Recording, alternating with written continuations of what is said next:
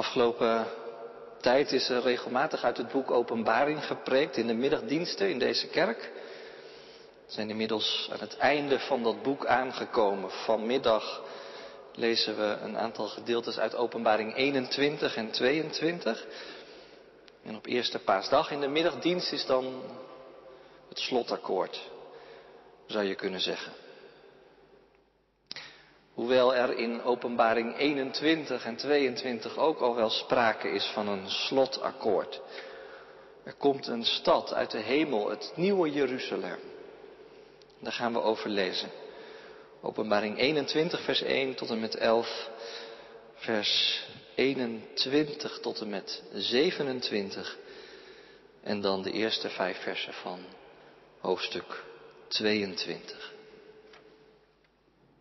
Johannes schrijft, ik zag een nieuwe hemel en een nieuwe aarde, want de eerste hemel en de eerste aarde zijn voorbij en de zee is er niet meer. Toen zag ik de heilige stad, het nieuwe Jeruzalem uit de hemel neerdalen, bij God vandaan. Ze was als een bruid die zich mooi heeft gemaakt voor haar man en hem opwacht. Ik hoorde een luide stem vanaf de troon die uitriep, Gods woonplaats is onder de mensen. Hij zal bij hen wonen. Zij zullen zijn volken zijn. En God zelf zal als hun God bij hen zijn. Hij zal alle tranen uit hun ogen wissen. Er zal geen dood meer zijn, geen rouw, geen jammerklacht, geen pijn. Want wat er eerst was, is voorbij.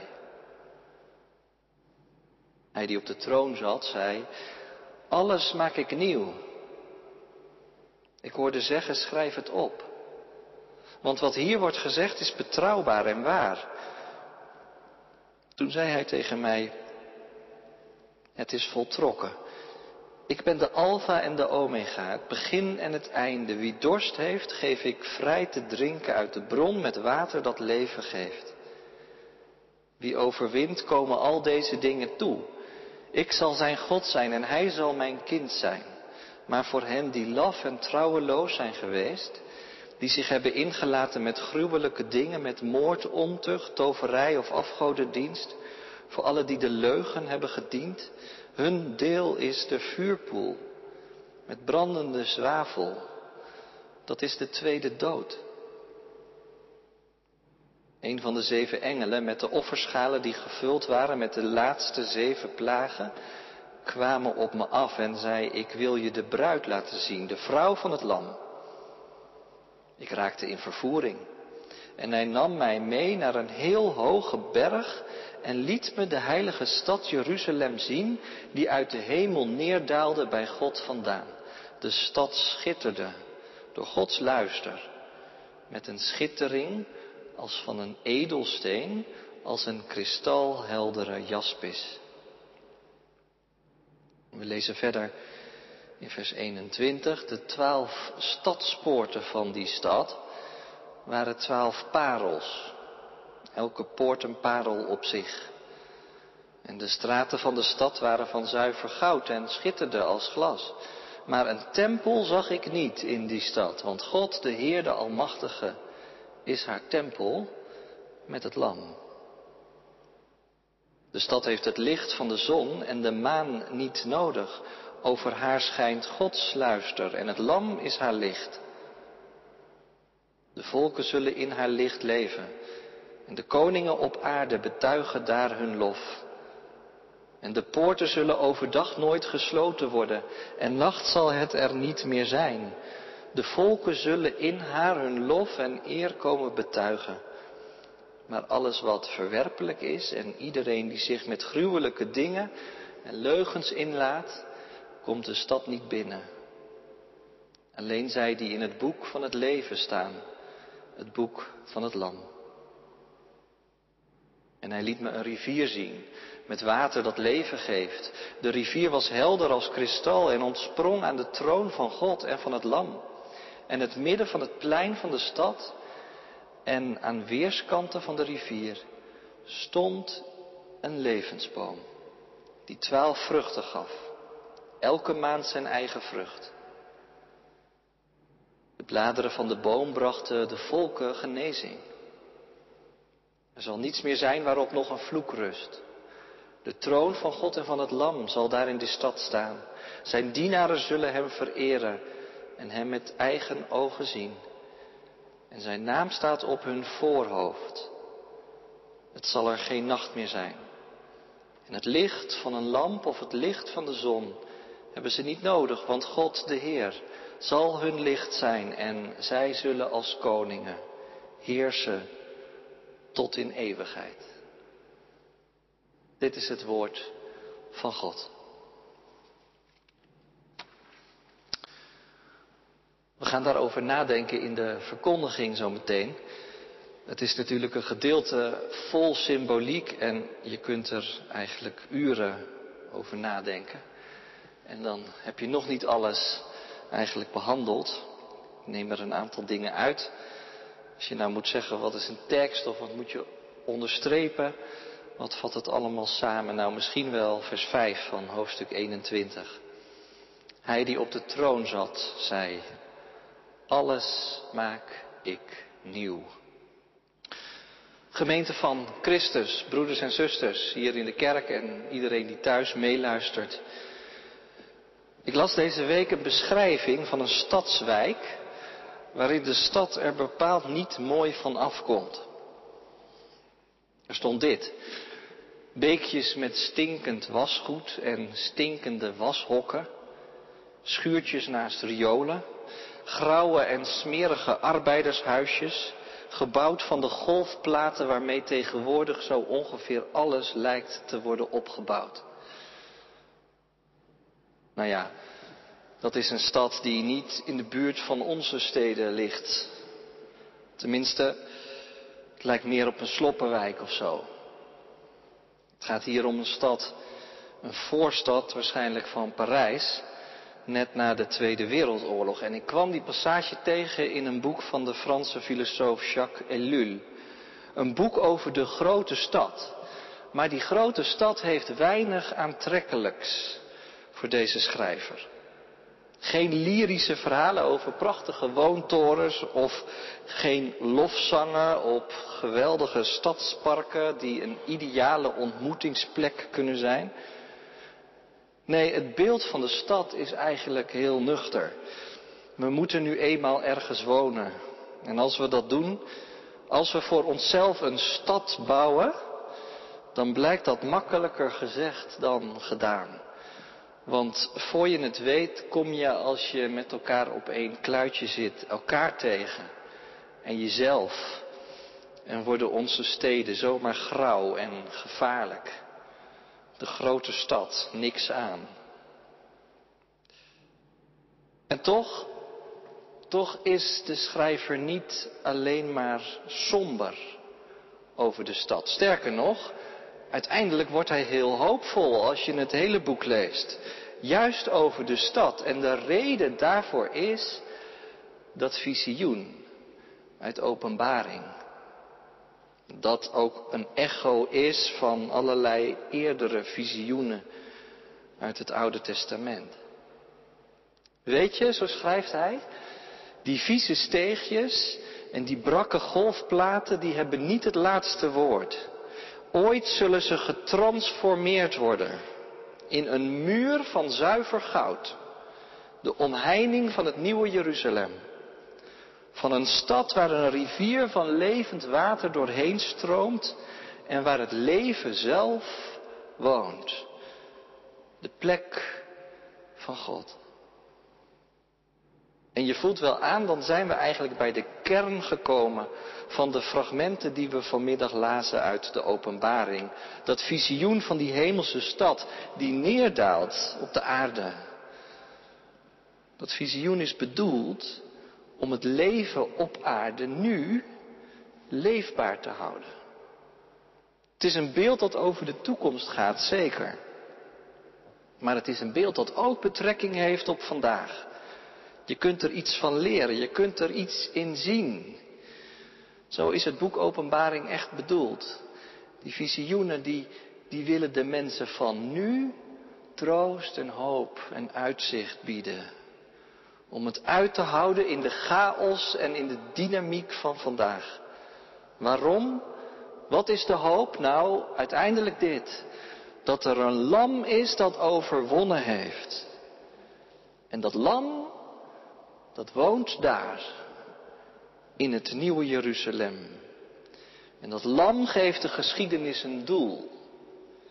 En geeft ons leven zin. Maar hoe ziet dat nieuwe Jeruzalem er dan uit? Nou, dat krijgt Johannes te zien door middel van een panorama in breed beeld. Hij ziet de nieuwe hemel en de nieuwe aarde. Een heel breed beeld. En in het centrum van die vernieuwde schepping ziet hij dan een stad neerdalen vanuit de hemel op de aarde. Die stad komt bij God vandaan. Het is Gods woonplaats. De stad van God die zelf onder de mensen in de vernieuwde schepping komt wonen.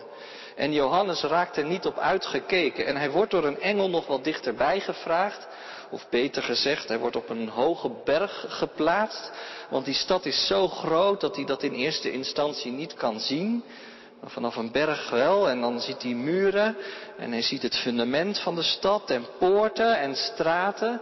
En als hij dan nog wat verder inzoomt, dan ziet hij een rivier, helder als kristal en ontspringend aan de troon van God.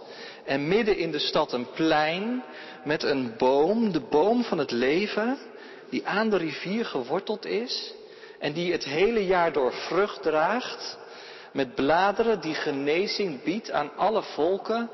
Kortom, een geweldig visioen. Een prachtig beeld. Als je van groot naar klein zo inzoomt, dan wordt het wel duidelijk. Dit is iets heel nieuws. Al onze aardse steden vallen erbij in het niet. En ik denk dat we eerlijk moeten zijn dat zo'n beeld lastig voor ons is om ons in te prenten en het voor te stellen. Daar is echt verbeeldingskracht voor nodig. Om er eens goed voor te gaan zitten en te proberen te verbeelden wat er nou precies allemaal gebeurt en gezegd wordt en te zien is. Die beelden zijn er eigenlijk scherp genoeg voor om het je voor te stellen. Maar dan nog is er ook iets anders nodig en dat is geloof. Om gewoonweg ontvankelijk te zijn. Dat dat de toekomst is die God heeft voor de schepping. Het is niet vanzelf dat je dat zomaar allemaal ziet en durft te zien. Daarom eerst even deze vraag. Zou jij dat durven? Dat je zegt, ik wil het hele Bijbelse getuigenis op waarde schatten. Ik wil het niet in kleine stukjes opknippen. Zo van, ik kan wel iets met de schepping en ik kan iets met het kruis. Dit wel, dat niet. Maar dat je de hele heilsgeschiedenis in geloof omarmt. Jezus Christus gekruisigd en opgestaan en opgevaren van waar hij komen zal.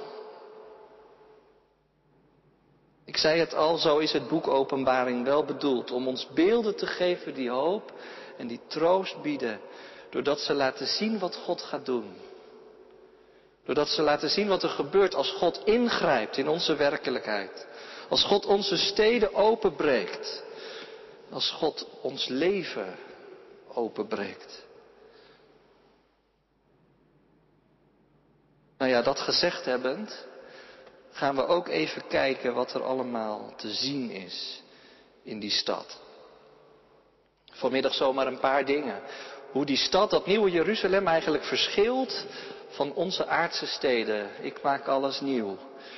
Wat is er dan zo anders? En wat zegt dat over God? Het mag duidelijk zijn, Johannes ziet inderdaad een stad die totaal anders is. En het eerste wat dan opvalt is het formaat van die stad. Het nieuwe Jeruzalem dat Johannes voor zich ziet is van bijna onmetelijke proporties. Ik zei het al, Johannes moet door een engel meegenomen worden naar een hoge berg. En pas daar vandaan kan hij de hele stad in haar geheel in beeld krijgen. Zo groot is die stad.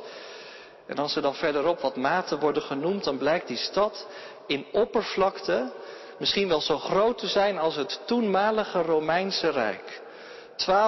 12.000 stadien breed en 12.000 stadien lang. Dat is meer, zeggen sommige Bijbelverklaarders, dan 2000 kilometer bij 2000 kilometer. Maar heel opvallend, dan heb je het over de oppervlakte. Maar zo hoog is die stad ook. De stad die Johannes ziet is een volmaakte kubus. Even breed als diep als hoog. Je moet je dus een stad bedenken die zo groot is als ons hele continent. En zo hoog is die stad ook. In onze tijd worden torens gebouwd van bijna een kilometer. In Dubai en in Kuala Lumpur. En die torens die staan symbool voor wat wij allemaal kunnen bereiken met onze techniek. En het moet gezegd, we kunnen hoger bouwen dan ooit. De toren van Babel valt erbij in het niet. Maar in vergelijking met deze afmetingen,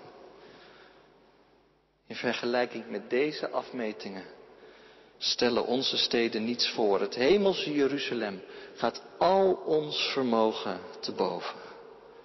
Zowel ons denken als ons doen. Maar er is meer aan de hand. Als we ons even verplaatsen naar de tijd waarin Johannes dit visioen ziet, dan moet je vooral ook dit zeggen. Bij deze hemelse stad, zo groot als het Romeinse Rijk, valt de aardse stad Rome in het niet. Een tijdje geleden ging het in deze serie preken over Openbaring 17 en 18. En daar wordt ook het beeld van een stad geschetst, van het grote Babylon, dat afgeschilderd wordt als een prostituee die op zeven heuvels aan het water zit. Grote kans dat de lezers en de hoorders van toen er meteen Rome in hebben herkend. Een stad gebouwd op zeven heuvels. Een stad vol verleiding. Een stad die je weg wil houden van het volken van God. Een stad die vijandig ten opzichte van God en Jezus staat. Een stad waar de machten van deze wereld het voor het zeggen hebben en de dienst uitmaken. En naast die stad wordt dus nu een ander beeld gelegd, een andere stad. Babylon en het nieuwe Jeruzalem. En opnieuw wordt het beeld van een vrouw gebruikt om die stad aan te duiden. Nu geen prostituee, maar een bruid. Geen voortdurende verleiding en onzekerheid, maar eeuwige trouw. En dat is denk ik het eerste dat we kunnen leren. Als we zo eens wat verschillen gaan bekijken tussen die steden. Johannes krijgt een stad te zien die van een volstrekt ander formaat is. Zo groot. Maar die ook van een hele andere orde is. Als het gaat om wat er gebeurt. Waar, Babylon symbool staat voor een samenleving die gedreven wordt door het voortdurende verlangen naar meer. Naar meer plezier en meer macht en meer winst. Daar staat het nieuwe Jeruzalem symbool voor een situatie van trouw en geborgenheid. Voor het leven in de geborgenheid zou je kunnen zeggen waarvoor je bent bedoeld als mens. Voor het leven waarin je bestemming is bereikt. Een leven dat dus heel groots is. Misschien wel in al zijn eenvoud. Maar je bent er opgenomen in een gemeenschap die in gezamenlijkheid God wil volgen. De volken. De volken die zich laven aan het licht in de stad van God. In zo'n stad ben je goed af wil de openbaring ons vertellen. Waar het visioen van Babylon laat zien dat een samenleving die anderen vernietigt, uiteindelijk zelf ten gronde zal gaan, dan laat het visioen van het nieuwe Jeruzalem zien dat hier de werkelijke toekomst ligt, bij het Lam van God, bij de menigte rondom zijn troon en bij Jezus Christus die uitnodigt om je bij die menigte te voegen en om het lam te volgen. Wie zijn dat eigenlijk, die volgers van het lam? Nou, daarvoor moet je eens kijken welke namen er in deze stad terugkomen. In het Romeinse Rijk was het gebruikelijk om gebouwen en infrastructuur te voorzien van inscripties. De namen van de helden van de stad, ingegrift in steen en zo vereeuwigd als voorbeeld om te volgen. Triomfboog van Augustus bijvoorbeeld. Die namen, dat waren de helden. Mensen met macht, die hun welvaart verworven hadden door hun spierballen te laten zien. Maar de namen die je in het nieuwe Jeruzalem vindt, die zijn van een heel andere orde. En dat is dus een ander verschil tussen de steden van hier en die stad van daar. Op de poorten staan bijvoorbeeld de namen van de twaalf zonen van Jacob, de namen van de stammen van Israël. Van het volk dat God uitkoos om zichzelf te openbaren. Een heel klein en kwetsbaar volk, verkozen door God te midden van alle andere volken. Maar in al zijn kleinheid en kwetsbaarheid toch de toegang tot God. En op de fundamenten van de stadsmuur staan ook twaalf namen, maar dat zijn de namen van de twaalf apostelen. De twaalf leerlingen van Jezus. Blijkbaar zijn zij de helden van deze stad. Het zijn namen van mensen die nooit de weg van de spierballen zijn gegaan, maar de weg van de navolging achter Jezus aan. Jezus had ze geroepen. En ze waren op weg gegaan. Met vallen en opstaan. Kortom, wil je weten hoe je het nieuwe Jeruzalem in het vizier krijgt, dan moet je eigenlijk hun voorbeeld volgen. Want hun namen worden niet voor niets genoemd. Ze brachten het er lang niet altijd zo goed van af, maar ze hielden vol, omdat ze uiteindelijk door het lam zelf gedragen werden. En die namen uit het aardse Rome, die ontbreken in het nieuwe Jeruzalem. Sterker nog, voor helden die het van hun spierballen moeten hebben, is in het nieuwe Jeruzalem helemaal geen plaats. Want eerlijk is eerlijk, het is niet alleen maar roze geur en maneschijn in dit visioen. Het contrast tussen het grote Babylon en het nieuwe Jeruzalem leidt uiteindelijk tot een definitief oordeel. Die twee steden staan symbool voor twee mogelijke toekomstscenario's. Waarbij de vernietiging van Babylon uiteraard consequenties heeft voor wie wel en wie niet in het nieuwe Jeruzalem zal zijn. Je zou het zo kunnen zeggen. Wie de weg van Babylon wil gaan, heeft in de stad van God helemaal niets te zoeken. En zo staat het er dan ook. Voor hen die trouweloos zijn geweest, die zich hebben ingelaten met gruwelijke dingen. Voor alle die de leugen hebben gediend. Hun deel is de vuurpoel. Dat is de tweede dood. En even verderop, alles wat verwerpelijk is en iedereen die zich met gruwelijke dingen en leugens inlaat, komt de stad niet binnen. Ik moet zeggen dat ik de woorden die de Bijbel spreekt over het oordeel altijd erg aangrijpend vind. Natuurlijk, ik verlang ernaar dat er recht wordt gedaan. En er zijn allerlei daden te bedenken die mensen kunnen doen die verwerpelijk zijn. Waar gewoon een oordeel op volgen moet. Maar om het zo concreet te benoemen zoals hier gebeurt, dat voelt wel heel definitief. En in pastorale gesprekken merk ik dat het soms ook woorden zijn die een geweldige angst hebben ingeboezemd. Angst voor een heilige en rechtvaardige God die ons oordeelt. Terwijl wij toch mensen zijn die vaak genoeg, bewust of onbewust, onze eigen weg gaan. Wegdwalen bij God vandaan. Lukt ons niet om Hem te volgen. Is dat nieuwe Jeruzalem dan überhaupt wel bereikbaar als ik zo leef? Nou, als je met dat soort vragen worstelt, dan zou ik je vooral dit willen zeggen. Vergeet die namen op de fundamenten niet. De naam Petrus bijvoorbeeld. We leven in de veertig dagen tijd en we horen het verhaal van deze leerling die zijn meester zal verloochenen of, of de naam Thomas.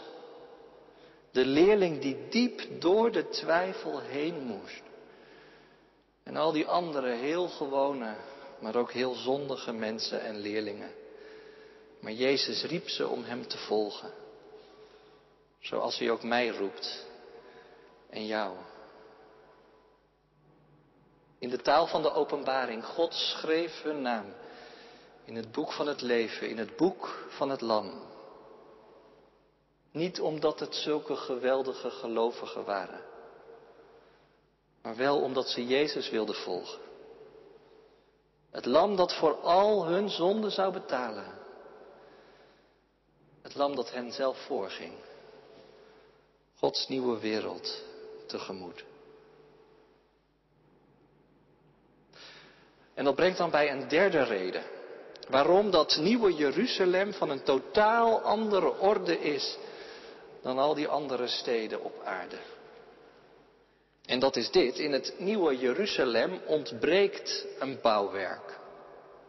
Een bouwwerk dat in geen enkele andere stad ter wereld, denk ik, ontbreekt. En dat is een tempel. Johannes ziet van alles in deze stad, maar een tempel zag ik niet. Dat is wel opmerkelijk natuurlijk. Toen honderd jaar geleden de stad Amsterdam flink moest uitbreiden, werd er in eerste instantie geen tempel in het nieuwe stadsdeel West gepland. Het leidde tot een burgerinitiatief. Stad zonder tempel heette dat. Mensen gingen geld ophalen voor een kerk. En uiteindelijk zou er inderdaad toch een kerk gebouwd worden in een nieuwe stadswijk. De Jeruzalemkerk in de Baarsjes. Want een stad zonder tempel, dat is toch onvoorstelbaar. Een stad zonder heiligdom, zonder sacrale plek die zich onderscheidt van de profane werkelijkheid eromheen, dat bestaat toch niet? Nou ja, hier bestaat het dus wel. Waarom? Nou, dat is heel eenvoudig. Omdat een tempel niet meer nodig is. Dankzij het verzoenende werk van het lam woont God zelf onder de mensen. En daarom is die stad zelf een tempel. Volgens sommige uitleggers is dat precies de reden van die kubusvorm van zojuist, weet je wel. Een kubus, dat is een volmaakte vorm. En heel veel tempels hadden precies de vorm van een kubus. Nou, deze stad is in zichzelf een tempel. Een tempel zag ik niet, zegt Johannes, want God de Heer, de Almachtige, is haar tempel met het lam.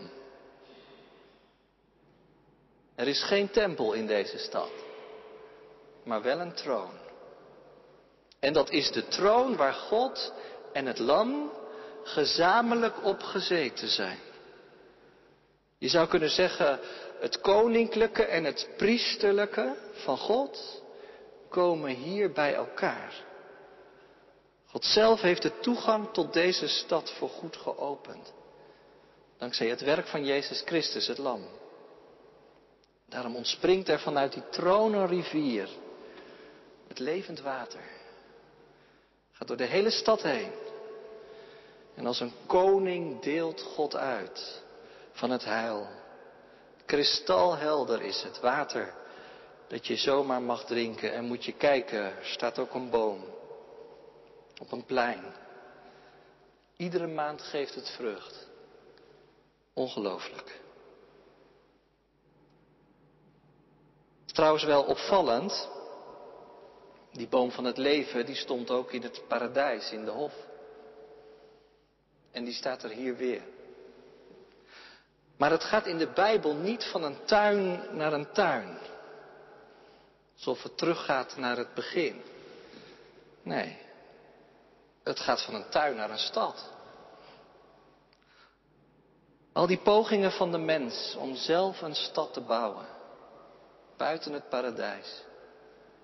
Al die pogingen neemt God als het ware over. Dat is wel heel bijzonder.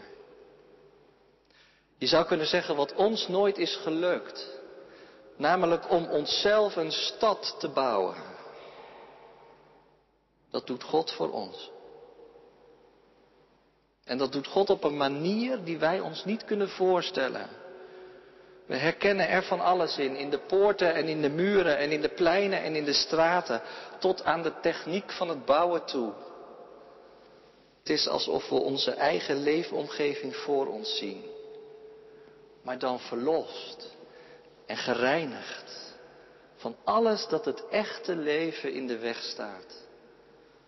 Dat is blijkbaar wat er gebeurt als het lam zijn werk gaat doen.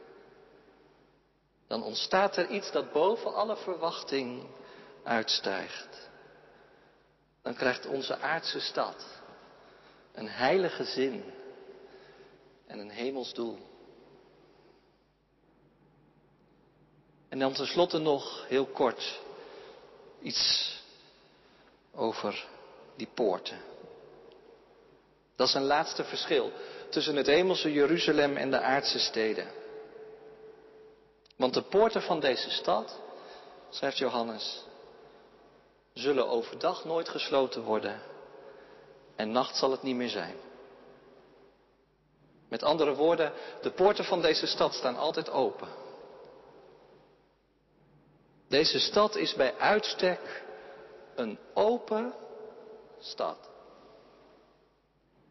En dat terwijl de steden in onze wereld zo vaak gesloten zijn of op slot zitten.